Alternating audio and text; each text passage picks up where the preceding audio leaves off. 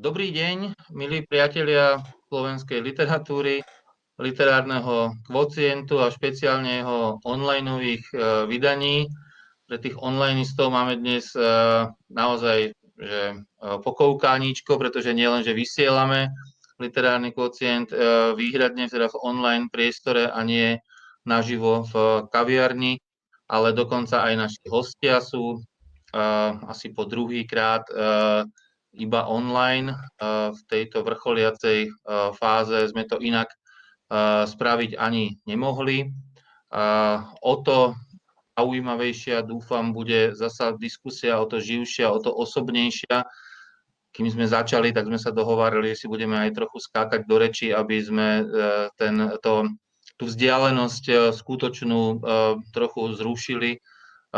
Mali by sme mať k sebe aspoň trochu bližšie, aj preto, že bude tu reč o čo, čom si tak intimnom, ako býva zvyčajne poézia, pretože dnes budeme hovoriť o dvoch knihách poézie, o poézii písanej ženami, dnešnými, súčasnými ženami, ktoré píšu o dnešku v súčasnosti, ale zároveň sa od toho dneška a, a, a, a našej reality odrážajú kam si aj v priestore, aj v čase a potom z tej vzdialenosti, ktorú nadobudnú, sa zrejme pozerajú naspäť eh, na, ten, na, na, to, na to naše dnešné bytie. Či už sa pozerajú z vesmírnych eh, perspektív, alebo z priestorov subatomárnych, aj to máme v dnešnej poézii, alebo sa pozerajú z iných historických časov, alebo dokonca z časov legendických, tak vždy hovoria čo si zaujímavé alebo teda aspoň uvidíme, či je to zaujímavé. To nám už povedia naši diskutujúci, ktorými sú dnes odborníci naozaj na slovo vzatí, pretože sú to ľudia, ktorí píšu o, o poézii, píšu kriticky, aj literárno-historicky. Je to, tak ako to vidím zľava, z hora, na mojej obrazovke Eva Urbanová, ktorú tu vítam v tejto, v tejto diskusii. Je to, je to, je to Veronika Rácová, ktorú takisto vítam. Ďakujem, a je to, Rado, a je to Radoslav Pasia, uh, ktorý je v tom spodnom rade uh, pri mne. Ahojte, a, pozdravujem vás. A tie dve knihy, o ktorých tu bude reč, teda uh, je jednou z nich, prvou z nich, o ktorej sa tu bude hovoriť, je kniha uh, Dominiky Moravčíkovej ktorá sa volá Deti Hamelnu. A tou druhou knihou, o ktorej sa bude hovoriť v tej druhej polhodine e, dnešného literárneho kvocientu, bude kniha Márie Ferenčuhovej Černozem. Tá obálka vyzerá takto. A ako to už býva pri dramaturgii literárneho kvocientu, tie dve knihy nebude spájať teda len literárny druh, teda poézia, alebo prípadne rod autoriek v tomto prípade, ale zrejme aj nejaké drobnejšie, jemnejšie súvislosti. Hoci na prvý pohľad sa zdá, že tie knihy by nemali mať veľa spoločného v tom zmysle, že autorky sú z dvoch rôznych generácií, reprezentujú určite dva rôzne pohľady na, na, na poéziu. Sú to dva výrazne, výrazne e, individualizované básnické jazyky, ale zároveň nejakým spôsobom prepojené ehm, nejakou silou, nejakým sebavedomím toho, toho básnického výrazu, ehm, formulačnou ostrosťou, by som povedal, s tou nástojčivosťou, ktorú, ktorú vidíme aj v jednom, aj v druhom prípade. No a keby sme chceli byť osobní, tak povieme asi aj to, že sa poznajú minimálne teda z projektu Medziriadky, v ktorom Mária Ferenčuhová pôsobila veľmi dlho ako lektorka, alebo teda pôsobila v tom čase, kedy, kedy Dominika Moravčíková práve sa nechávala inšpirovať k tomu, ako má vyzerať teda, teda naozaj jej poézia, dobrá poézia. A v tejto chvíli začneme skôr žiačkou ako, ako učiteľkou, alebo teda inšpir, inšpirovanou a neinšpirujúcou, teda Dominikou Moravčíkovou, ktorá touto básnickou zbierkou, ešte raz ju ukážem, debutuje, ale ako už Eva Urbanová vo svojej kritike napísala, aký je to debut, keď je to hotová autorka, my ju poznáme samozrejme aj z rôznych uh, iných uh, časopiseckých uh, alebo, alebo súťažných publikácií, či už prozaických alebo básnických. Je to naozaj hotová autorka, uh, ktorá ale stále ešte študuje, študuje, myslím, hudobné vzdelávanie v Prahe, dokonca hudobné vzdelávanie, vzdelávanie rómskych detí na Slovensku, ale teda v pražskom, v pražskom prostredí PhD, PhD štúdium. Hovorím to len preto, aby teda ako na jednej strane sme to mohli vnímať ako debut, na druhej strane to asi celkom debut nie je. No a keďže Eva o tom už takto písala, tak rovno sa jej opýtam teda, uh, že prečo to v tomto zmysle nie je debut? Uh, tak prečo to nie je debut? Asi keby zobral tú knihu do ruky každý, kto sa len troška zaujíma o slovenskú poéziu, tak myslím si, že by skonštatoval naozaj, že vykazuje e, známky už na prvý pohľad kvalitnej, respektíve vyspelej poézie, keď hovorím na prvý pohľad. Jednak koncepcia tej zbierky, ktorá naznačuje, že naozaj nejde o nejaké zozbierané básne, ktoré sa prihromadili a, a autorka nejak ich vydala v debute, ako to niekedy aj býva, ale vôbec koncepčnosť ten, tej zbierky uh, sa dá krásne čítať už len prostredníctvom uh, názvu jednotlivých oddielov, ktoré sú prepojené rôznymi líniami, ktoré sa teda vinú jednotlivými časťami čo je teda ďalší taký aspekt vyspelosti? Nejdem teraz zachádzať e, ešte do charakteristiky tých línií, zatiaľ to nechám v takejto všeobecnej rovine, ale ďalším takým aspektom e, vyspelosti poézie môže byť e, jednak jej jazyk, ktorý je v tejto zbierke naozaj tiež na vyspelej úrovni, nepripomína nejaké, nejakú začiatočníckú poéziu, či už svojou lexikou, ale aj um, imitáciou rôznych diskurzov, s ktorými tu pracuje, uh, keď to nepôsobí ako nejaká póza alebo konštrukt. Ďalšia vec, čo, sa na ňu nadvez, čo na ňu nadvezuje, je, že sa tu hovorí o vážnych témach a keď si prečítame na obálke, že o nich hovorí pomer, pomerne mladá osoba, tak tiež môžeme vstupovať s istým stereotypom do tejto knihy, že za tým môže byť tiež určitá možno póza, nevyspelosť, ale ani v tomto prípade som nemala pocit, že tá múdrosť, s ktorou operuje, ktorou operuje lirická subjektka, subjekti vôbec rôzny, by bola nejaká naučená alebo opäť vykonštruovaná, ja neviem, prenesená len z nejakých iných kníh, ale jednoducho aj po tejto stránke to bol uveriteľný text, aj po tej erudovanosti, ktorú, ktorá je tu spojená samozrejme s tým umeleckým tvorivým talentom. Takže asi toľko na k mnohým tým veciam, o ktorých si hovoril, sa určite tu dostaneme, rozmeníme ich na drobné, okrem iného aj takéto trochu netradičné, pre básnický text netradičné uh, pluralizovanie uh, tých básni, toho básnického subjektu, keď si hovoril o tých subjekti, uh, čo tam, tam robia, a, a, a mnohé iné, ale ja by som sa zase teraz opýtal Veronike následne aj rada na to, že čo by mohlo boli ich prvé akoby slova práve v súvislosti s, tou, s, tou, s touto zbierkou, aby sme teda nešli už nejakou dopredu vychodenou cestičkou. Um, čo je to pre teba, Veronika, to, čo by bolo treba o tej knihe povedať ako prvé? Uh, pre mňa táto zbierka bola uh, veľmi prekvapivá v tom, aká je, aká je intenzívna. Naozaj to slovo intenzívny mi napadlo ako prvé, keď som si ju prečítala a, a potom aj v tých následných alebo teda nejakých opakovaných čítaniach sa mi to potvrdzovalo. Uh, tá kniha je intenzívna v mnohých ohľadoch, už ako Eva spomenula, nielen teda v tých výrazových prostriedkoch, ktoré autorka používa. A tu by som možno potom ešte sa rada vrátila k tomu, že ako pracuje s napätím, práve medzi významom a výrazom, pretože to je také veľmi znepokojivé v tejto zbierke, akým spôsobom píše v podstate o takých aj ťaživých veciach. Takže k tomuto sa hádam ešte potom dostaneme.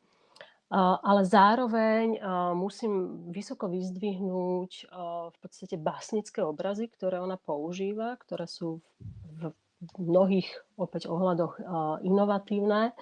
A musím vyzdvihnúť aj spôsob, a možno sa to trošku premieta aj v tom, že čo si na začiatku povedal, že čo autorka študuje, že študuje teda muzikológiu, tá rytmizácia a práca s rytmom, ktorá je tu, ktorá je tu neprehliadnutelná. To sú také základné možno nejaké znaky alebo atribúty, ktoré by som teraz tak veľmi stručne na úvod povedala. Samozrejme ešte to, ako Eva spomínala, práca vlastne s tým, čo tradične označujem ako lirický subjekt, v zásade tu máme minimum básní, ktoré sú, kde je teda ten lirický subjekt v tej prvej osobe singuláru, čo teda pre poéziu je také typické. Tu by som povedala, že sú skôr také akoby mm, rôzne lirické postavy a dokonca by som povedala, že tie lirické postavy akoby sprevádza sprevádza nieraz taký pozorovateľ alebo dokonca narátor, hej, rozprávač, čo je, čo je pre poéziu taká akoby atypická poloha trochu. Takže v tomto všetkom je táto autorka, aby som to premostila k, tej, k tomu začiatku zrelou autorkou, dá sa povedať, a naozaj všetky tieto aspekty má zvládnuté, ale ja by som ešte rada možno pripomenula, aj to, že mm, do určitej miery je tam cítiť možno aj spoluprácu práve s Erikom Jakubom Grochom. Hej, že to je ďalšia, ďalšia vec, na ktorú asi nesmieme zabudnúť v tejto súvislosti. Takže toľko na začiatok. To len teda pripomeňme, že on sa podielal na tejto knihe ako editor a, a samotná autorka mu teda um, poďakovala v niekoľkých rozhovoroch e, za vlastne aj pomoc s akýmsi komponovaním tej knihy a, a usporiadaním tých básní do e, tých jednotlivých oddielov a tak ďalej. To len na, na dovysvetlenie pre tých, ktorí sa k tomu, k tomu bližšie nedostali. Rado, prvé slovo. Dobre, aby som svoje prvé slovo využil na to, že nejakým spôsobom nadviažem na vás všetkých, čo ste povedali. E, začnem tou Evou a debutom. No naozaj takto slovenské básnické debuty nevyzerajú. Teraz hovorím o fyzickej podobe tejto knihy, ako tá Skalná rúža to vypravila ako parádne do sveta a tú spoluprácu Erika Jakuba Grocha a vlastne troch básnikov, ktorí to vedú e, tam vidieť, bez toho, aby som išiel teraz nejako znižovať e, vklad autorky to, čo naznačila Eva v úvode, myslela tým asi to, že teda zrelosť tej knihy, lebo keď e, vnímame debuty z knihovnického hľadiska, tak vieme, že to debut je a vieme, že každý rok sa stretávame naozaj s hrozostrašnými e, zástupcami tejto kategórie, keď e, sa sústredíme na čisté debuty. Čiže je to kniha, ktorá má oveľa väčšie ambície. Ak by som to mal podať jednou vetou, tak pre mňa je táto zbierka zbierkou ambícií. Bol by som trošku kritickejší v tom, že je to pre mňa zbierka aj trochu nenaplnených ambícií alebo takých nedotiahnutých ambícií alebo istých ako rozpakov. To sa týka najmä, povedzme, takého dosť širokého, širokého záberu. Isté sú tam tie, tých 5 e, základných častí knihy je rozličným spôsobom previazaných, ale mám pocit, že je tam nábeh ako keby na viac básnických kníh. A v tomto zmysle je ten debut aj trošku pre mňa takým uh, aktuálnym zobraným básnickým dielom a mám pocit, že akoby až ďalšia kniha bola takým, uh, možno, že ďalšia bude takouto kompaktnou, komponovanou zbierkou v klasickom slova zmysle. No ešte k tomu, okrem toho, že ide o knihu ambícií, sa väčšinou hovorí o tom, že vlastne však tá téma nie je dôležitá, dôležitý je ten jazyk, ako je to literárne urobené. Myslím si, že tá kniha je trošku aj o tom, že v tej literatúre predsa len bez tej témy to nejde celkom. A tie témy nie sú debutantské, sú extrémne náročné. Tam naozaj podľa mňa Dominika Moravčíková naráža ako na hranice, by som povedal. Schopnosti akože premyslieť niektoré veci, niektoré témy, možno sa k tomu dostaneme, sú, sú módne, to čo neznamená, že nie sú náročné na spracovanie. Niektoré témy sú prekvapivé, niektoré témy sa ukazujú, sa skladajú do nejakých už generačných línií, keď budeme možno hovoriť o tej folklórno-magickej nejakej línii. Takže je to pre mňa zaujímavá kniha aj tým, že je to kniha teda viacerých neúplne debutantských tém. Uh, ja by som tej knihe priznal minimálne teda to, že, že otvára neuveriteľné množstvo uh, tém na diskusie, že takmer ani neviem, čo si vybrať z toho všetkého, čo ste povedali. Každá tá vec, trošku to pri, pri, kopíruje tú knihu, nie? že tá kniha tiež akoby otvorila toho strašne veľa a, dá sa, a, a takisto aj diskusia o nej sa dá uberať, sa dá rôznymi smermi o tej folklórno-magickej či magicko-folklórnej línii takého toho novodobého regionalizmu spojeného s nejakým historizmom. Určite tu bude reč. Uh, takisto určite tu musí byť reč aj práve o tom, čo hovorila Veronika v súvislosti s tým, že uh, si hovorila o nejakých, vlastne o nejakom rozprávačovi uh, a hovorila si dokonca o, teda vlastne o nejakom nejakej lirickej postave, tak ja mám pocit, že je to chvíľami až epická vlastne, eh, že to až epika, že to, že to je poézia a my sme si zvykli na to v tej novodobej poézii, že poézia je lirikou, ale poézia môže byť aj epikou a to, to, to, to má nábeh aj na nejaké prvky, ako ktoré zabiehajú, zabiehajú až do epického rozpráva. V tomto zmysle je to veľmi ojedinelý, uh, ojedinelý prejav také tej, tej dnešnej mladej liriky, povedzme, alebo teda dnešnej poézie, ktorá je teda naozaj lirikou zvyčajne. Zvyčajne teda to, čo zaujíma, zaujíma toho mladého človeka, je on sám, hej, uh, subjekt, uh, subjekt a, a, a tu je buď veľa subjektov, to zase sa dostávam k tomu, čo hovorila Eva, alebo dokonca je to niekto, kto teda nie je, nie je ňou. Hej? Že, že, že toto tiež poezie je celkom um, no, neobvykle, nehovorím, že nové, ale, ale neobvykle. Či nie?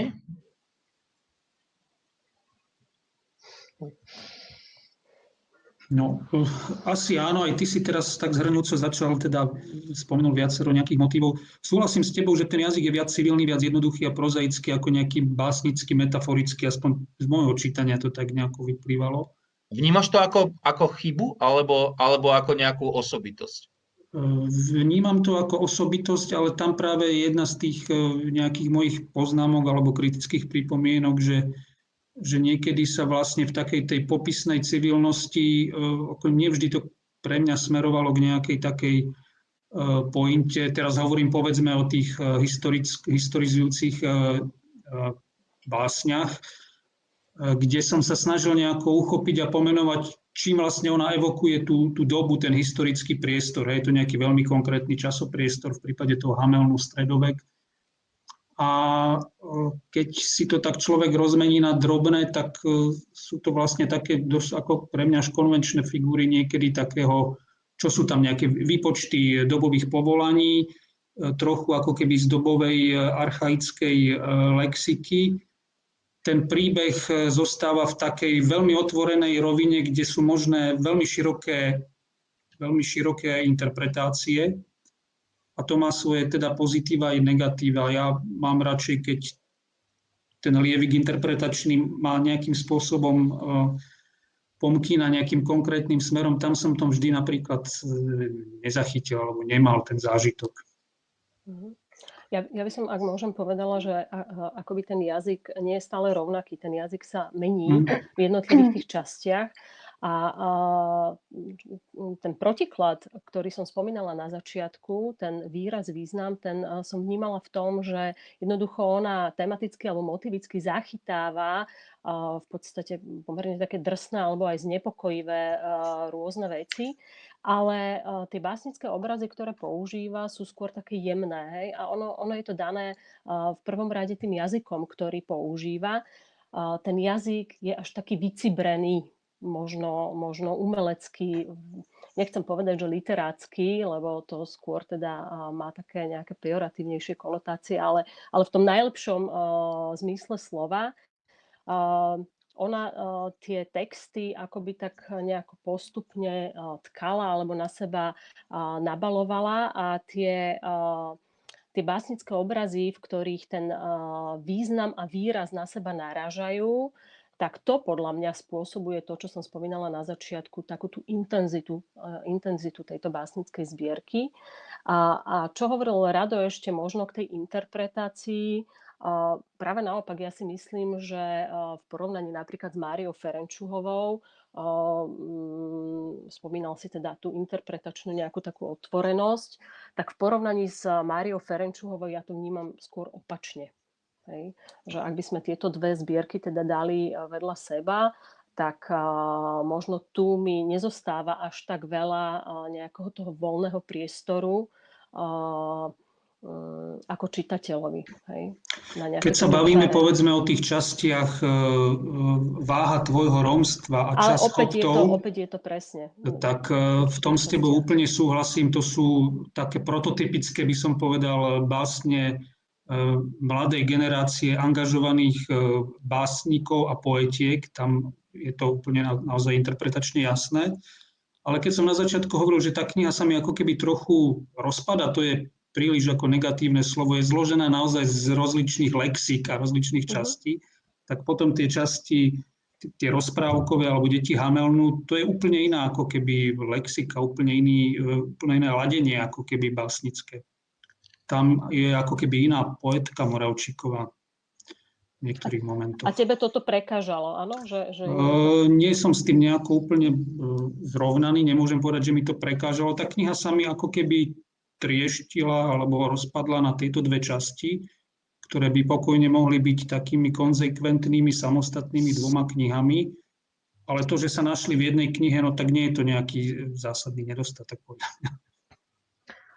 Ja som mala zase skorej problém s tou folklórnou líniou, ani nie tak ako celkovo, ale um, možno som sa presítila, lebo tá tam bola tiež teda veľmi uh, výrazná a to, čo vlastne spomínal aj uh, Rado, že vlastne uh, veľmi rýchlo začneme mať ako keby na ten text očakávania ako na prózu. Lebo naozaj si zvykneme na to, že sú tam nejaké mikrostúžety uh, vnorené do tej lirickej výpovede, že sú tam naozaj, ako vravela Veronika, nejaké lirické postavy, majú konkrétne mená, nejakú históriu, ktorú poznáme, lebo si ako, ja neviem, Salome a podobne, nesú si ju nejako so sebou, alebo majú nejakú literárnu minulosť, odkaz, ja neviem, na vodníka a podobne. A jednoducho nesú so sebou príliš veľa tie postavy a ja som občas sa ako čitateľka prichytila, že očakávam nejakú uh, dobrú pointu ako v, ako v próze. A vtedy som si uvedomila, že veď ale stále sme ešte v lyrike a a tu si myslím, že, že to Moravčíková celkom dobre uhrala,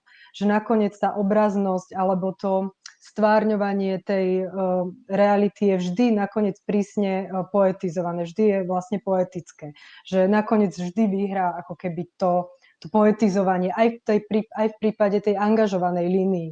Uh, mám pocit, že, uh, že napokon vždy vyhrá to estetické a to estetické v zmysle lirické že, um, že toto tam bolo. Ale keď som povedala, že mi prekážala miestami tá folklórna línia, tak tam už boli básne, kde to už pre mňa zachádzalo za hranicu, že jednoducho tá, um, ja neviem, animálnosť, naturalist, naturalistickosť, odkazy na, nejaké, na nejakú lirizovanú prózu a podobne, už som mala pocit, že, že nevidím nejak dôvod, že prečo je tam tak, tak veľa týchto básní nahromadených, aby sa vyplnil možno ten oddiel rozprávky, kde by mi pokojne stačila tá najdlhšia báseň December, ktorá má v sebe aj to baladické, aj uh, ten prvok outsiderstva, ktorý mne osobne spájal všetky tie, um, tie časti.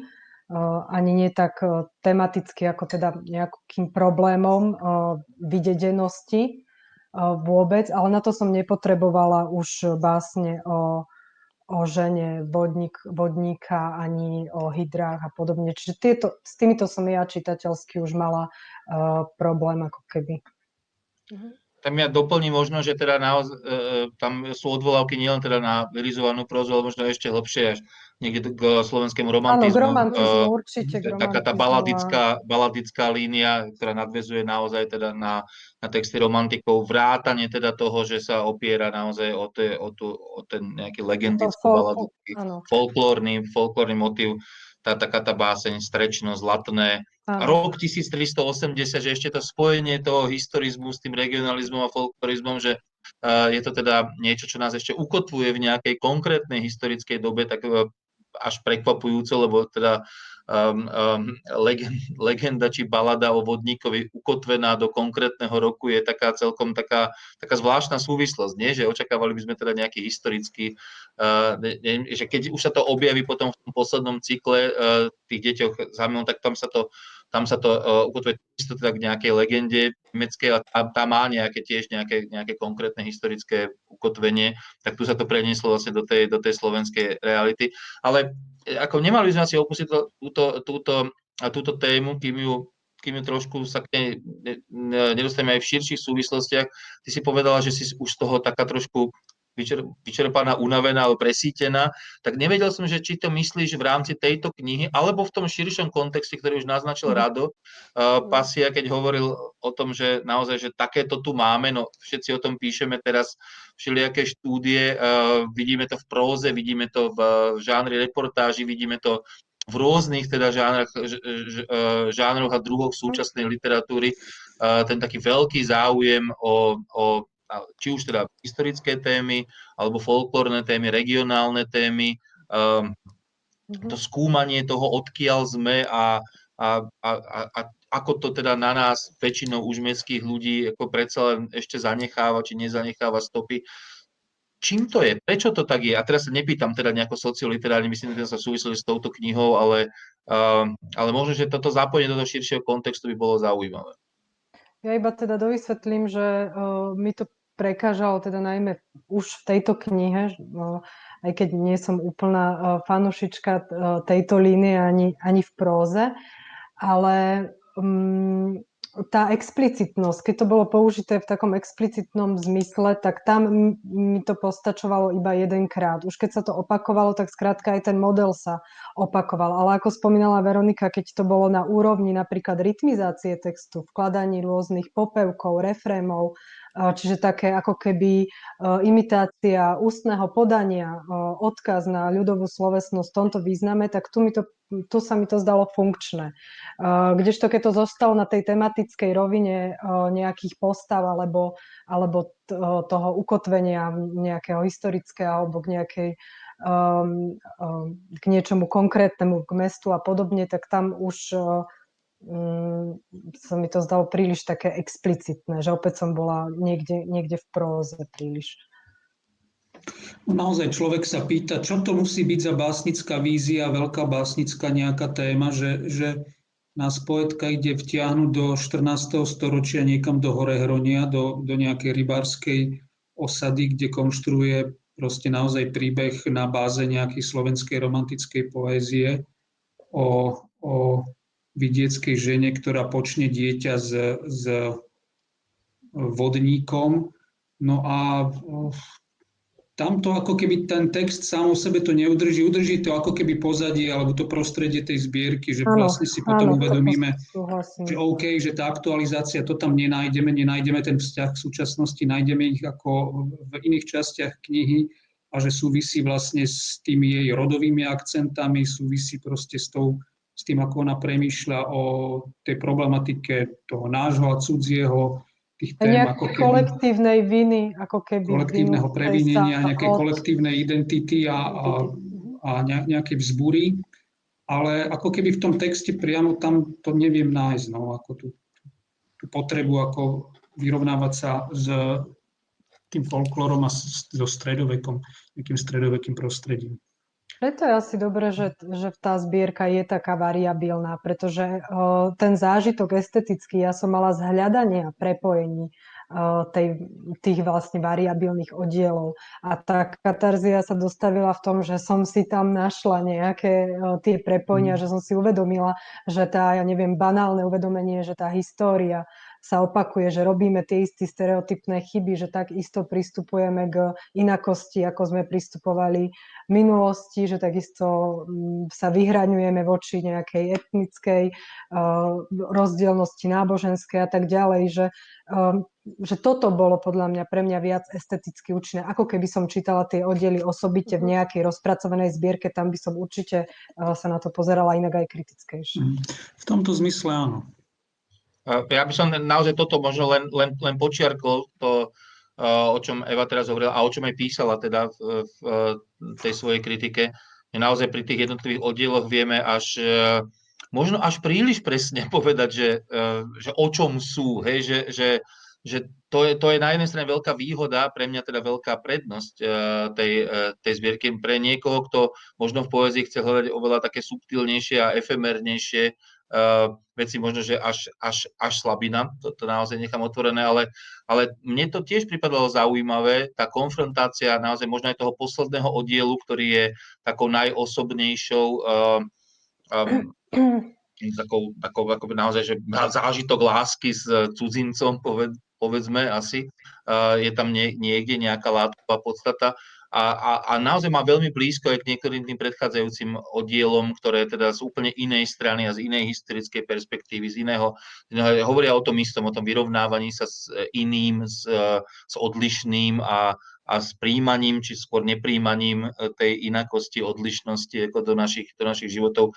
celkovo do spoločnosti. V tomto zmysle je to zaujímavé, ako tá pestrosť ktorá napokon ale má nejaké úbežníky, ako určite až významové úbežníky na poéziu, až možno ako keby ja, veľmi jasne definovať, prekvapujúco jasne definovateľné.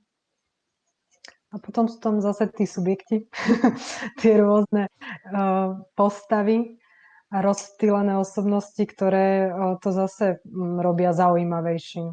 Uh-huh.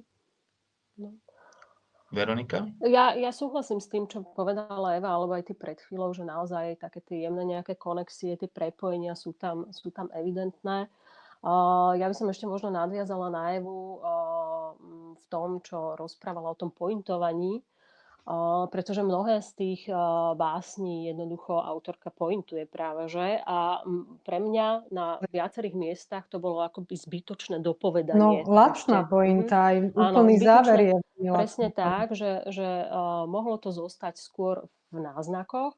A ďalšia vec, ktorú ja som uh, akoby tak premyšľala nad tým, že prečo v tejto zbierke je to tak, ako to je.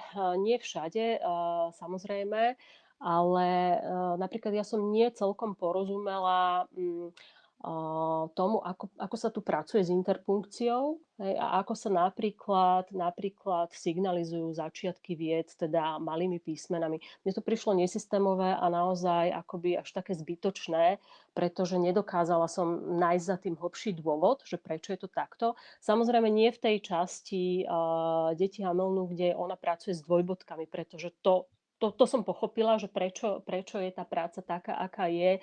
Naozaj tam tie, akoby tie dvojbodky boli také fluidné predely uh, medzi významami. Jedno sa vlievalo do druhého, hej, že uh, práve tú dvojbodku tam chápem ako to miesto priepustnosti, ale uh, v niektorých tých textoch jednoducho nevidela som za tým um, akúsi, akúsi funkčnosť, že prečo je to takto.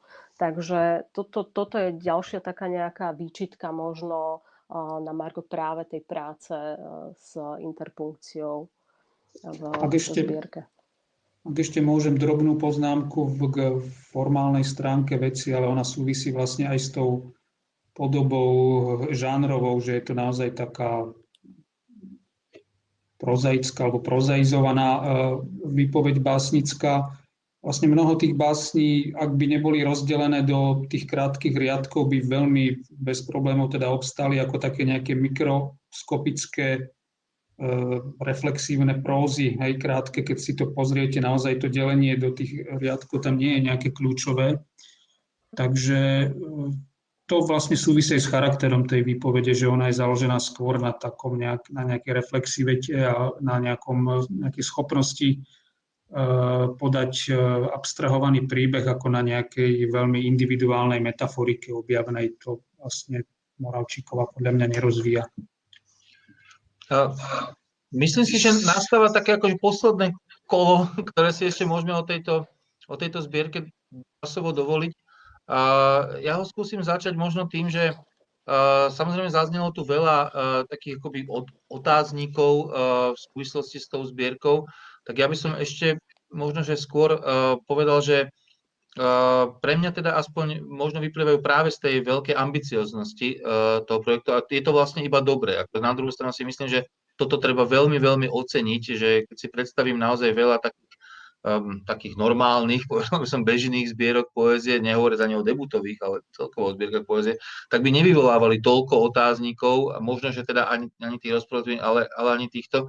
Tu mi prípada až uh, naozaj, že uh, také veľké dielo, čo si, čo si, čo si uh, tá Dominika Moračková zobrala, že to je veľké také hľadanie seba, alebo vlastne dokonca aj hľadanie iných takých veľkých systémoch. Ona tam sa pomeriava sa s prírodnými systémami, so, so spawnou, flórou, uh, to, to všetko tam hrá, ale pomeriava sa aj, alebo hľadá sa aj v takých tých ľudských, veľkých ľudských systémoch, hej, či už sú to mýty, alebo sú to nejaké tradície, kresťanské tradície, sú tam, hej, ako píše o Bohu, hej, uh, uh, s nejakými kultúrne formatívnymi vecami, hej, teda hej, že teda dobre Boh, ale, ale, ale aj církev napríklad, hej, ako krst. No, nič alebo, nič alebo, veľké nie je cudzie, takže... Tak, tak, tak, čo, čo samozrejme, že je teda veľmi, veľmi ťažký terén, by som povedal, na, na básnický boj. A, a teda nie je asi prekvapením, že nemôže vyhrať každú bitku ako v tomto teréne, ale prípada mi zasa obdivuhodné, že sa do toho terénu vydala a, a, že, a že to skúsila takto akoby veľkolepo to sa mi zdá, že v slovenskej literatúre dlho nebolo, alebo v slovenskej poézii dlho nebolo takáto, takáto odvaha. No niekedy až teda možno bezhlavosť, ale, ale zasa na druhú stranu ja si myslím, že toto, toto oceniť treba, aspoň z môjho, z môjho pohľadu. Určite. Ak za seba by som mala povedať posledné slova k tejto zbierke, tak za mňa určite viac vyhráva ako prehráva. Najmä tým, že dokázala tieto veľké témy prepojiť a že tá koncepcia vlastne uh, je čitateľná a dáva zmysel. A že to, čo som hovorila úplne v úvode, že nemám pocit, že ona si teraz nejak, teraz to poviem expresívne, na papier vyškrtala najhlapalčivejšie témy, ktorým sa ide venovať, lebo chce byť, ja neviem, angažovaná. Ale jednoducho je to uveriteľné, že toto sú témy, ktoré um, ju zaujímajú a ktoré, a, a ktoré dokázala um, Nechcem povedať, že teda hm, nejak primárne, alebo, ale minimálne teda zaujímavo spracovať.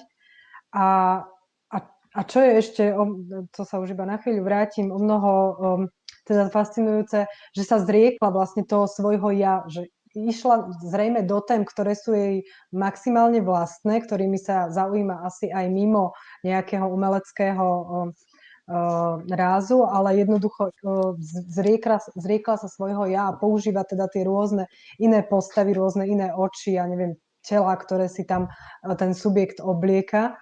Takže toto je tiež také zaujímavé, že nechcela um, napriek tomu podala osobnú výpoveď, ale nešla tou jednoduchšou cestou tej spovednej nejakej poézie osobnej a myslím si, že viacej teda v tomto vyhrala ako, ako prehrala. Rozhodne si zaslúži určite rozruch táto zbierka, aký, aký vyvolala. Čiže tie drobné um, nedostatky, ktoré, alebo neviem, nedostatky, kritiku, ktor, ktorá tu bola vyslovená, tak z mojej strany sú to len um, záležitosti bežného rázu, s ktorými sa dá pracovať a s ktorými určite bude, uh, či už ako prozaička, alebo, alebo poetka pracovať. No za mňa tiež určite, ak by takto vyzeral, alebo ak by slovenská literatúra mala raz ročne takýto básnický debut, tak e, je to skvelé. Výborne. Ja takisto súhlasím. Naozaj som sa pokúšala hľadať tam v podstate aj tie prúdy, na ktoré ona sa napája a nejako to porovnávať aj v zmysle práve tej angažovanosti, ktorú Eva spomína. A, vychádza mi to stále tak, že v podstate Dominika Moravčíková napriek tomu, že je to teda aj básnický debut, sa, sa javí ako, ako mm, v podstate zrelá autorka aj v mnohých ohľadoch. Uh tým sa dostávame k eh, druhej knihe, eh, na ktorú už tradične bude menej času. Teraz si to odnesie teda týmto menej času si podnesie Mária Ferenčuhová a jej zbierka Černozem, čo je také až trošku ako kacírske, hádam, pre milovníkov poezie, ktorí vedia, že Mária Ferenčuhová je jeden z takých najvýraznejších zjavov z dnešnej slovenskej súčasnej poézie. Kto poéziu číta, tak tomuto naozaj netreba hovoriť. Jej 4 a touto 5 básnických zbierok za uplynulé dve dekády, necelé, to hovoria dosť jasne a teda ich aj kritické, aj čitateľské prijatie.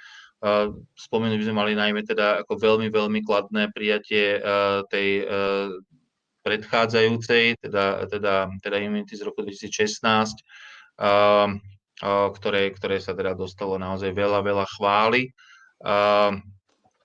Je to prekladateľka, filmová teoretička, teda samozrejme poetka. A, a o tej zbierke, o tejto novej zbierke sa dá povedať, že by sme sa na ňu mohli pozerať teda samozrejme rôznymi pohľadmi, ale možno z hľadiska toho, čo sme hovorili aj v súvislosti s tou predchádzajúcou, bude zaujímavé začať Možno tým, že tiež je to zbierka, ktorá ukazuje, uh, ukazuje svet z viacerých perspektív. Teda zasa tam sa stretávame s tým zmnožením lirického subjektu, uh, s tým, že svet ukazujeme z hľadiska rôznych jazykov, z hľadiska rôznych nejakých, nejakých akoby rečových prejavov, z hľadiska rôznych e- emočných spôsobov vnímania sveta alebo racionálnych spôsobov sveta. A zároveň ale stále je to lirika veľmi osobná, veľmi intimná, uh, um, veľmi pojednávať sa o tých najhlbších, najjemnejších a najefemernejších, teda tým pádom veciach človeka. Uh, ako ste vnímali túto zbierku vy? Aké je teda vaše prvé úvodné slovo? Teraz by som začal s Radom, ktorý teda uh, sa dostal slovu ako posledný uh, v tej minulej knihe, tak uh, Rado, nech sa páči, máš slovo. No, ďakujem. Možno si pomôžem takým nejakým mostíkom a aby som ukázal, že som tie knihy čítal, tak som si vypísal aj nejaké citáty. Ešte sa vrátim k deťom Hamelnu. Totiž tam sa raz objavuje čierna zem, nie priamo černozem, v takom verši. A keď spolu pozorujeme pretriasame čiernu zem, nie sme jej súčasťou. A to mám pocit, že je dosť kľúčové e, pri porovnaní týchto zbierok. E, čokoľvek sme o Moravčíkovej povedali, e, je to, je to poézia filozofujúca, politizujúca, reflexívna, ale z hľadiska toho priestoru, prostredia, ako keby stále je v nejakom takom našom prirodzenom ľudskom svete, aj keď povedzme umiestnenom do historických reálií. Stále sú to ľudia v nejakom konkrétnom priestore prírodnom, niekam idú, sú v nejakom interiéri. Zvláštnosť tej Ferenčuhovej zbierky Černozem je pre mňa v tom, že e, tam ako keby, to nemyslím negatívne, je to proste opisná záležitosť, ten prírodzený svet e, nejakej kognitívnej metaforiky sa mení a sú tam vlastne úplne iné nejaké obrazné systémy, hej, ten nejaký astronomický e, jazyk, potom povedzme nejaká vrstva archeologická, práve kde sa do tej černozeme otláčajú vlastne nejaké zvyšky e, biologicko-historické e, zvyšky ľudstva. Potom je tam nejaká geologicko-agronomická, by som povedal, vrstva jazyková. Čiže prvé na prvý nástrel je to vlastne pokračovanie v tej, v tej poetike e, imunity, aj keď je tam dosť výrazný posun a hľadanie ako keby ešte iných e, alternatívnych jazykov na, na uchopenie vlastne nejakej takej elementárnej ľudskej skúsenosti. Eva? Ja by som tiež povedala, že opäť v podstate ako v imunite aj tu do, tej, do poézie vlastne zapája mm, vedecký diskurs, v tomto prípade teda nie medicínsky, aj keď aj tento sa tam myhne, ale skôr, ako už bolo povedané, nejaký astrologický alebo ja neviem, kvantový, planetárny a tak ďalej. Je to teda, ak som povedala pri Moravčíkovej, že je podkutá nejakou erudíciou, tak tu je to ešte výraznejšie. Tu je precízny výskum za tým. Použila by som slovo výskum, alebo presnejšie, ako sa kedysi hovorilo pri Ružičkovej, že ide o umelecký výskum, pretože výsledok je umelecký, hoci, hoci postupy sú teda vedecké. Stretávame sa tu s takým vertikálnym prístupom, čiže ide od černozeme k nebu. Nechala by som aj tento religiózny odkaz a potom ešte vyššie, teda e, až k samotnému vesmíru, čiže tam je ten, e, ten vedecký diskurs. A potom vlastne e, zistujeme, že Zem teda vzniká, zaniká, odkaz na nejaké kozmologické možno mýty, sa tu objavujú civilizačné, čiže nejaké prvotné texty, až k tomuto sa mi to približuje. A potom do toho veľmi umne zapája taký ekologický prvok, keď niečo síce vznikne, ale začne to postupne strádať, teda konkrétne naša Zem, ale možno ten, ten vznik a zánik opäť som si ja pomenovala ako niečo, čo spája všetky tieto diskurzy alebo všetky tieto línie tejto zbierky, pretože je tam vznik a zánik vzťahu, vznik a zánik vlastne našej planéty, je tam možno nejaký sci-fi post-humanoidný svet, ktorý sonda, hľadá v ňom živé, neživé súčasti. Tiež som mala niekde citát, tiež sa chcem blísnúť citátom. Aha. Okamih vlastného zániku sme si e, neuvedomili a modul vlastne prehmatáva Zem, hľadá živé, neživé e, súčasti. Čiže až také nejaké sci-fi prvky, keď, e, keď planéta akoby už zanikla, no Takže mm, pre mňa celkom taký zaujímavý odraz od medicínskeho skúmania seba k, k až e, planetám, ale myslím si, že ako v prípade imunity, tak aj v prípade e, černozeme e, platí to, čo som povedala v úvode, že veľké, veľké nejaké vedecké poznanie, ktoré ale dokáže umelecky nasmerovať. A stále si myslím, že hovoríme aj o veľmi krásnej aj intimnej poezii. Mhm. No tak ja, ak môžem, teda naozaj pri Márii Ferenčovej od tých začiatkov, od toho 2003 roku až po súčasnosť vidieť akoby ten nejaký postup alebo prerod, ona skutočne prešla od tej takej tej anestetickej uh, poetiky k v podstate k poezii, ktorá je napriek tomu, že čo tu odznelo, že aký jazyk používa, s akým jazykom teda pracuje, ona je napriek tomu v tých základných témach veľmi hlboko zrozumiteľná pre čitateľov a myslím, že práve, práve aj to prepojenie, ktoré by sme mohli v podstate z tej akýsi, akýsi deskripcií alebo abstrakcií, ktoré používa eh, práve v tejto černozemi, ono vždy tam prichádza eh, k tomu, čo, čo môžeme nazvať akoby k, k takému vpádu lirického subjektu, Jednoducho ona nám na, na, tak skicuje jeho situácie rôzne a oni sú mnohokrát v podstate veľmi podobné alebo teda analogické s tými popisovanými nejakými abstraktnými javmi, ktoré, ktoré, ktoré sú tu a najvý, najvýraznejšie je to práve v tej časti astrolát. No a keď sme sa bavili pri Moravčíkovej o nejakej tej kompozičnej stránke, tak v podstate Mária Ferenčuhová túto Černozem veľmi dôsledne komponuje. To je naozaj, už Eva to spomínala, tie oddiely jednoducho nás skutočne prevádzajú alebo sprevádzajú od tých e, najvyšších pozícií až po tú čiernu zem. Hej, máme to ako taký, taký nejaký životný aj kolobeh, aj takto to môžeme vnímať.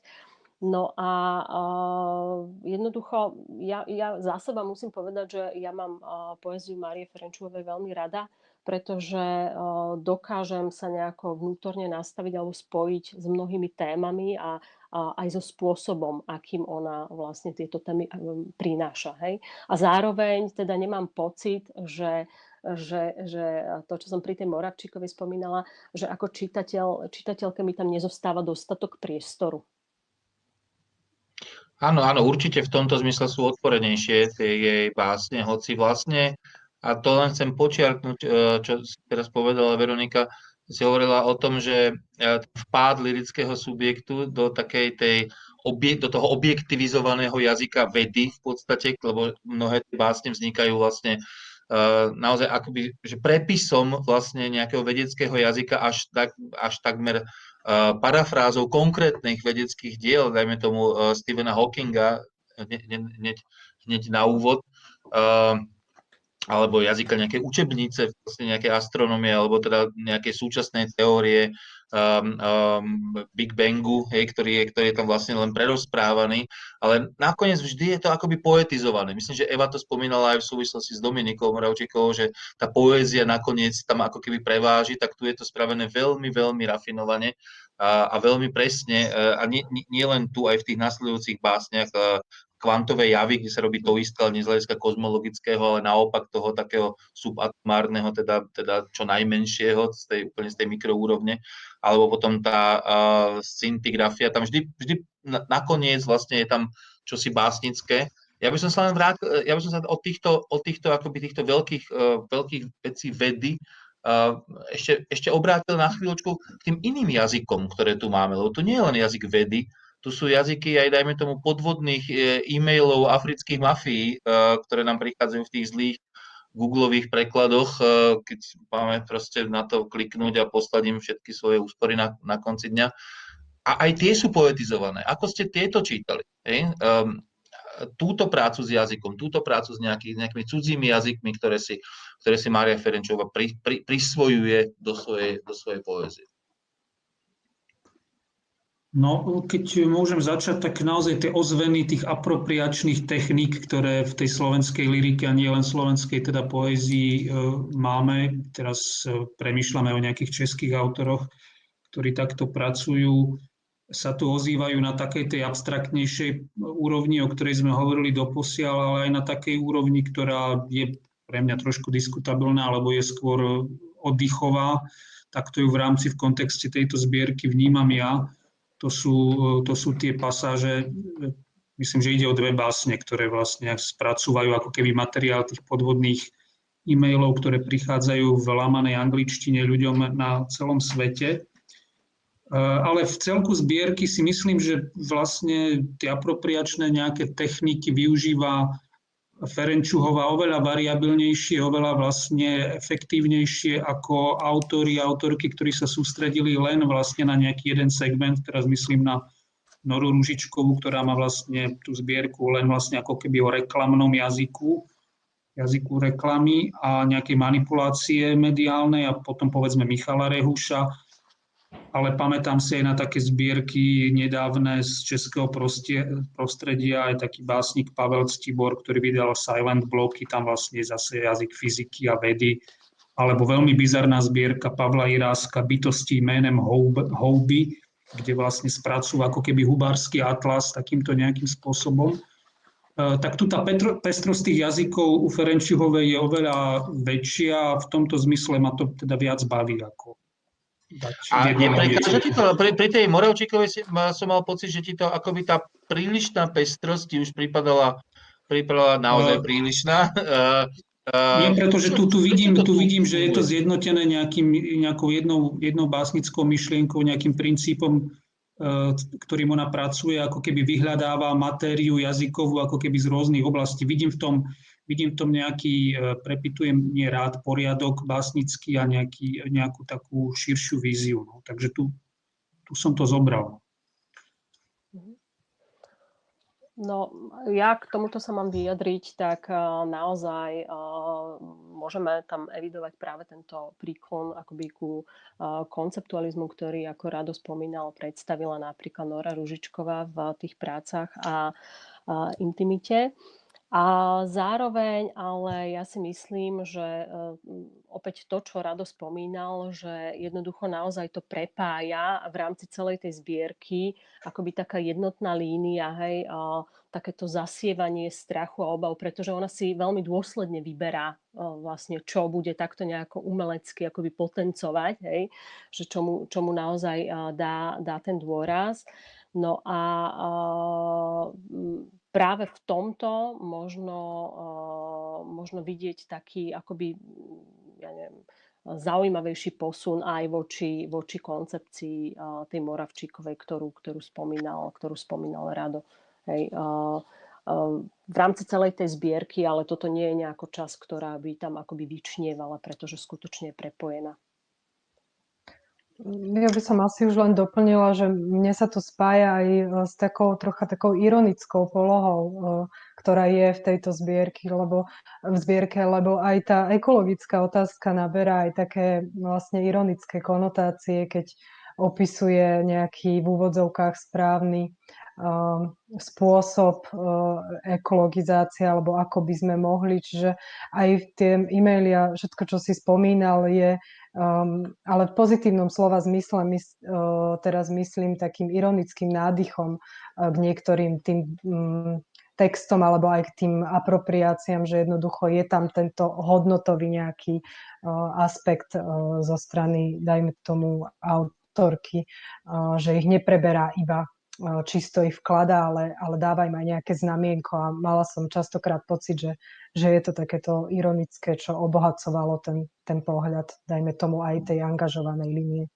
No, neviem, či myslíme, môžem len reagovať vlastne ten istý text, ale keď hovoríš o tej ironickej, ironickom zobrazovaní tých ekologických tém, tak tam je taká tá báseň Vysejeme jedno zrnku na strane 68 a tam mi pripomína vlastne takú tú antiutopickú líniu, povedzme, Habajovej, Habajovej poézie, poézie, také tie motívy tej spoločenskej kontroly v budúcnosti, nejakého plánovania poriadku ako spoločenského cieľa, taká tá odprírodnená príroda a vlastne také tie motívy, ktoré, ja neviem, od listu developerovi až po nejaké ďalšie texty je to sú taká... Michala Habaja čitateľné. Ale Áno, tak, no, samozrejme tých odkazov je tam, je tam viacero na súčasnú poéziu. Tam je samozrejme, no čo na súčasnú, tam je, ja myslím, aj zo pár odkazov na, odkazov na minulú poéziu, na, na, na celý ten kánon uh, slovenskej literatúry. Uh, ja neviem, no je tam, teda nie len slovenskej isté, ale je tam taká príbehová báseň uh, The End of Violence, uh, čo je v podstate nejaká verzia válkovho hm. zabíjania králikov, nie? To je, to je, hej, to je až taká epická báseň zasa, hej, ktorá je vlastne, sa dá veľmi ľahko prečítať ako návod, návod na teda zabíjanie, efektívne usmrtenie domáceho zvieraťa, hej, tak ako sa to naozaj má robiť. A je z toho poézia. Mimochodom, ten Pálek robil niečo, nie, v tomto zmysle niečo, niečo podobné, hej, v tej takej tej, samozrejme v tej estetike každodennosti, či všetného dňa, alebo, alebo civilizmu, tak ako tu je to zase spravené samozrejme iným, iným oveľa súčasnejším spôsobom, ale, ale je to, je to nejaká, nejaká, nejaká verzia tohto. Mm. Tu tiež vieme, ako to skončí, tú pointu vlastne očakávame, ale, ale v tom je vlastne mm, nakoniec krása tej básne, že, že je nám dopriata tá pointa, že odkazuje to automaticky naozaj na ten text. Mne tiež napadlo hneď zabíjanie, zabíjanie králikov a čakala som, že na záver príde drsný obraz nejakej uťatej hlavy. Um, ale vôbec mi to neprekážalo, že teda, že teda prišiel, že toto je takéto um, Hej, hej, a ja, ešte možno len, len slovo k tomu, k tej irónii, o ktorej si, o, o ktorej si hovorila, že, ja som že dobre je, keď tá, irónia, hej, keď tá irónia sa nevylúčuje s nejakým zase básnickým presahom, hej, že, to ne, že to neostáva na úrovni tej irónie, že aj keď možno aj, uh, aj teda naozaj tie texty, uh, ktoré sa dajú chápať skôr ako také akoby vtipy na odľahčenie, uh, v tej, v tej pozícii tie, tie, tie dva uh, maily, tie, ktoré vychádzajú teraz z tej mailovej mailovej, prekladanej podvodnej, či už angličtiny, či slovenčiny, tak ten záver tej druhej z nich je, je vlastne ironický a zároveň je vlastne veľmi básnický, keď hovorí, priložím podrobnosť, na tento e-mail padlo sveté svetlo, hej, čo je tiež teda nejaký, nejaký zvláštny rečový prejav, ktorý to ale zrazu akoby tak zvláštne problematizuje pri všetkej tej irónii, ktorá, ktorá v tom je, tej komike, ktorá, ktorá vlastne v tom je, tak je v tom aj naozaj ten veľký básnický presah. Tak to len možno, že k tomu, čo sme hovorili, že ten, to, to čo robí pri tých veľkolepých veciach, tých astrofyzických, dajme tomu sa napokon deje, uh, deje aj tu. Ale ešte by som mal na vás otázku v súvislosti s tými, s tými uh, básňami, o ktorých sme doteraz nehovorili a to je, to výrazné a zrejme teda aj významotvorné grafické usporiadanie básni. Možno by bolo fajn skúsiť pozrieť aj na toto. Tie básne teda naozaj akoby veľmi veľmi pracujú s týmto. Neviem, či to bude vidieť, predpokladám, že nie, teda na, na, na tomto skrine. Asi sa to ani nebudem pokúšať ukazovať. Skôr sa vás opýtam, na čo to je a ako ste to prečítali. Ak som Myslím, vlastne že- príliš zaskočil, tak môžeme ísť aj na inú otázku, ale predpokladám, že Ja nie som skôr si dávate prednosť, ako ale, ste- ale skôr um, mám k tomuto taký rezervovaný um, názor, takže uh, a hovorím si, že možno vyplýva z toho, že mám nejakú nedostatočné, um, ja teda erudíciu v tomto zmysle, lebo mňa osobne väčšinou takéto niečo v súčasnej poezii vyrušuje, uh, ba priam to občas neznášam. Ale tu sú samozrejme básne, kde Uh, kde to bolo funkčné, kde som mala po- pocit, že ide naozaj o ten prienik s tým spomínaným mm, nejakým astrologickým uh, odkazom, diskurzom, kde sa pozerám na niečo a iba, a iba niečo z toho textu mi je dovolené vidieť, napríklad ostatné zahalené, ale nie pri všetkých básniach som mala tento pocit. Vravím, možno som to neprečítala správne, alebo som to nepochopila, ale niekedy mi to odstupňovanie textu um, prekážalo. um, Má to tam viac funkcií, niekde to umožňuje aj také ako keby paralelné čítanie Áno, niektorých presne. častí a také ako preskakovanie v tých ako keby dvoch paralelných stĺpcoch. Nie všade inde to podľa mňa funguje, má, má tú tradičnú funkciu, ako tieto prázdne miesta tvoria, teda takú nejakú významotvornú. Alebo, alebo teda môžeme po- rozprávať aj o vysúvaní eh, významu, hej, práve tými niektorými slovami, ktoré ona akoby dáva izolovanie, ale presne to paralelné čítanie, tak to bolo, to bolo eh, veľmi zreteľné aj v imunite, že ako vlastne ona, ona eh, pracovala s tým textom a ako, ako by ho významovo obohacovala, nabíjala práve to v tom, že sa, že sa teda eh, dal eh, čítať paralelne. Ale, ale mne osobne eh, príde práve takéto členenie u Márie Ferenčuhovej a ako, ako teda dômyselné a nepríde mi ako určitá maniera, hej? alebo teda uh, tu, tu mnohým veciam, aj takýmto typografickým, alebo uh, v podstate to, čo som spomínala aj pri tej Dominike Moravčíkovej, že nie vždy som tomu rozumela, že prečo je to tak, tak tu sa mi to zdá byť teda jasné. Hej? Práve to vysúvanie tých rôznych lexem alebo, alebo No. refrénov, opakovanie. Mne v tej takej línii možno tých až takých ľubostných básní, kde vznikal nejaký dialog um, prostredníctvom toho stupňovania, tak ešte tam mi to prišlo teda funkčné, ale mňa to práve že na niektorých miestach vyrušovalo. Priatelia, prišiel čas na záverečné slovo. Uh, tak uh, za, za mňa asi to, že ma uh, zaujíma vlastne to, ako sa tá Ferenčovej poézia uh, uh, povedané teda slovníkom tej astrofyziky rozpína, ako je každou zbierkou širšia a širšia uh, práve v tom nejakom paradoxnom napätí medzi čím univerzálnejšími, čím väčšími až kozmologickými témami a zároveň čím osobnejšími, čím intimnejšími. Uh, tuto robí naozaj na pláne mnohých a mnohých jazykov. Uh, sa tu akoby dostáva do nejakej konfrontácie, užitočnej konfrontácie, to univerzálne a to osobné. Uh, musím povedať, že uh, tá únava z liriky, ktorú tu môžeme vidieť práve tým, to, to, to, to, tou extrémnou subjektivizáciou väčšiny z tak sa tu lieči práve aj tým, akoby tou, tou schopnosťou pozrieť sa na to hľadiska tých viacerých subjektov, povedzme, alebo z hľadiska akoby ne seba, aby sme sa nakoniec k sebe vrátili. Musím povedať, že pre mňa je toto, uh, toto veľmi, veľmi cenná vec, uh, ktorú Maria Ferenčová v tej poezii robí. Čo je teda cenné pre vás ako vaše záverečné, uh, záverečné slovo uh, k tejto, k tejto zbierke?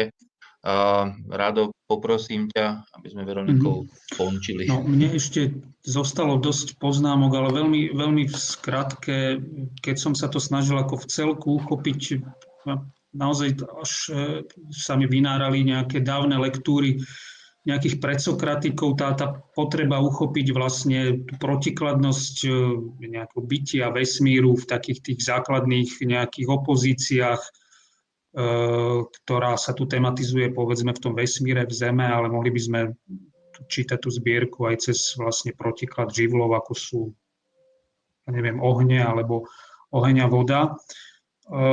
Čo sme nespomenuli a čo je podľa mňa veľmi zaujímavé, že aká je to ženská kniha, ale nie v zmysle toho, že by som sa tu chcel pokúsať, pokúšať definovať nejak ženské písanie, ale opäť e, ten typ ako keby metaforiky kultúrno-historicky podmienenej zem, úrodnosť, motívy siatia, vznik, zánik, prilnutie tela, všetky vlastne tako množstvo, celá taká vrstva v tej knihe je, ktorá, o ktorej by sa dalo pekne hovoriť. Ale výsledkom toho je pri tých subjektoch a subjekt, subjektkách, pretože vlastne treba si tam všimnúť, že v dialogu s tou lirickou subjekt, subjektkou je niekto, kto sa nazýva ona. Je taká dištancia, odstup, ale a to je také moje záverečné vyznenie z tejto zbierky, že som ju prečítal ako a nie chladnú, ale takú vlastne, vlastne rezignovanú v istom zmysle slova. A tu by som ukončil svoje záverečné slovo. Ďakujem. Ďakujem. Evi?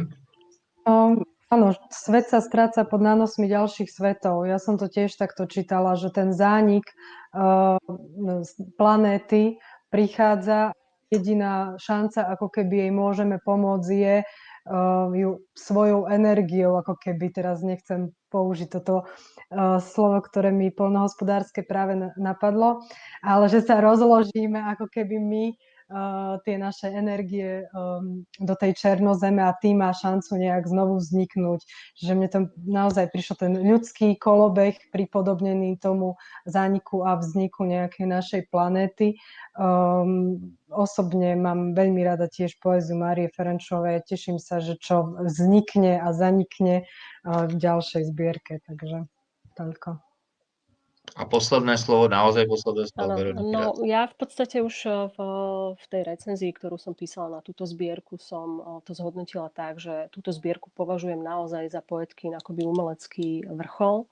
A, a keď spomínal Rado práve tú nejakú rezignovanosť, tak a, eh, ja to nie celkom takto vnímam, pretože, pretože práve naopak ona podľa mňa aj na tú smrť alebo na a, všetko to, čo je s ňou spojené, vôbec nenahliada nejako ťaživo.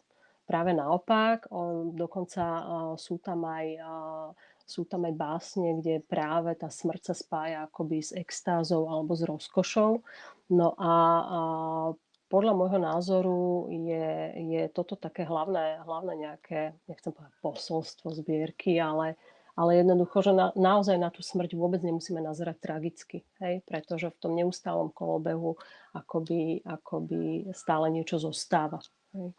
Súhlasím, tú rezignovanosť som myslel skôr ako vyrovnanosť s vedomím tých protikladov až proste neprekonateľných herakleitovských. Mhm. Dobre, ďakujem vám za dnešnú diskusiu. Ďakujem teda ešte raz Veronike Rácovej, ďakujem aj Eve Urbanovej, ďakujem Radoslavovi Pasiejovi a, a, a ja, moderátor Peter Darovec tejto relácie, sa s vami teším na stretnutie aj budúci mesiac a, a aby to nebolo stále to isté, tak, ten, tak na budúci mesiac nebude reč o poezii, ale o próze a nie o, o poézii písanej s ženami, ale o próze písanej mužmi, pochopiteľne. Teším sa zase o mesiac. Majte sa pekne. Dovidenia. Ďakujem, dovidenia.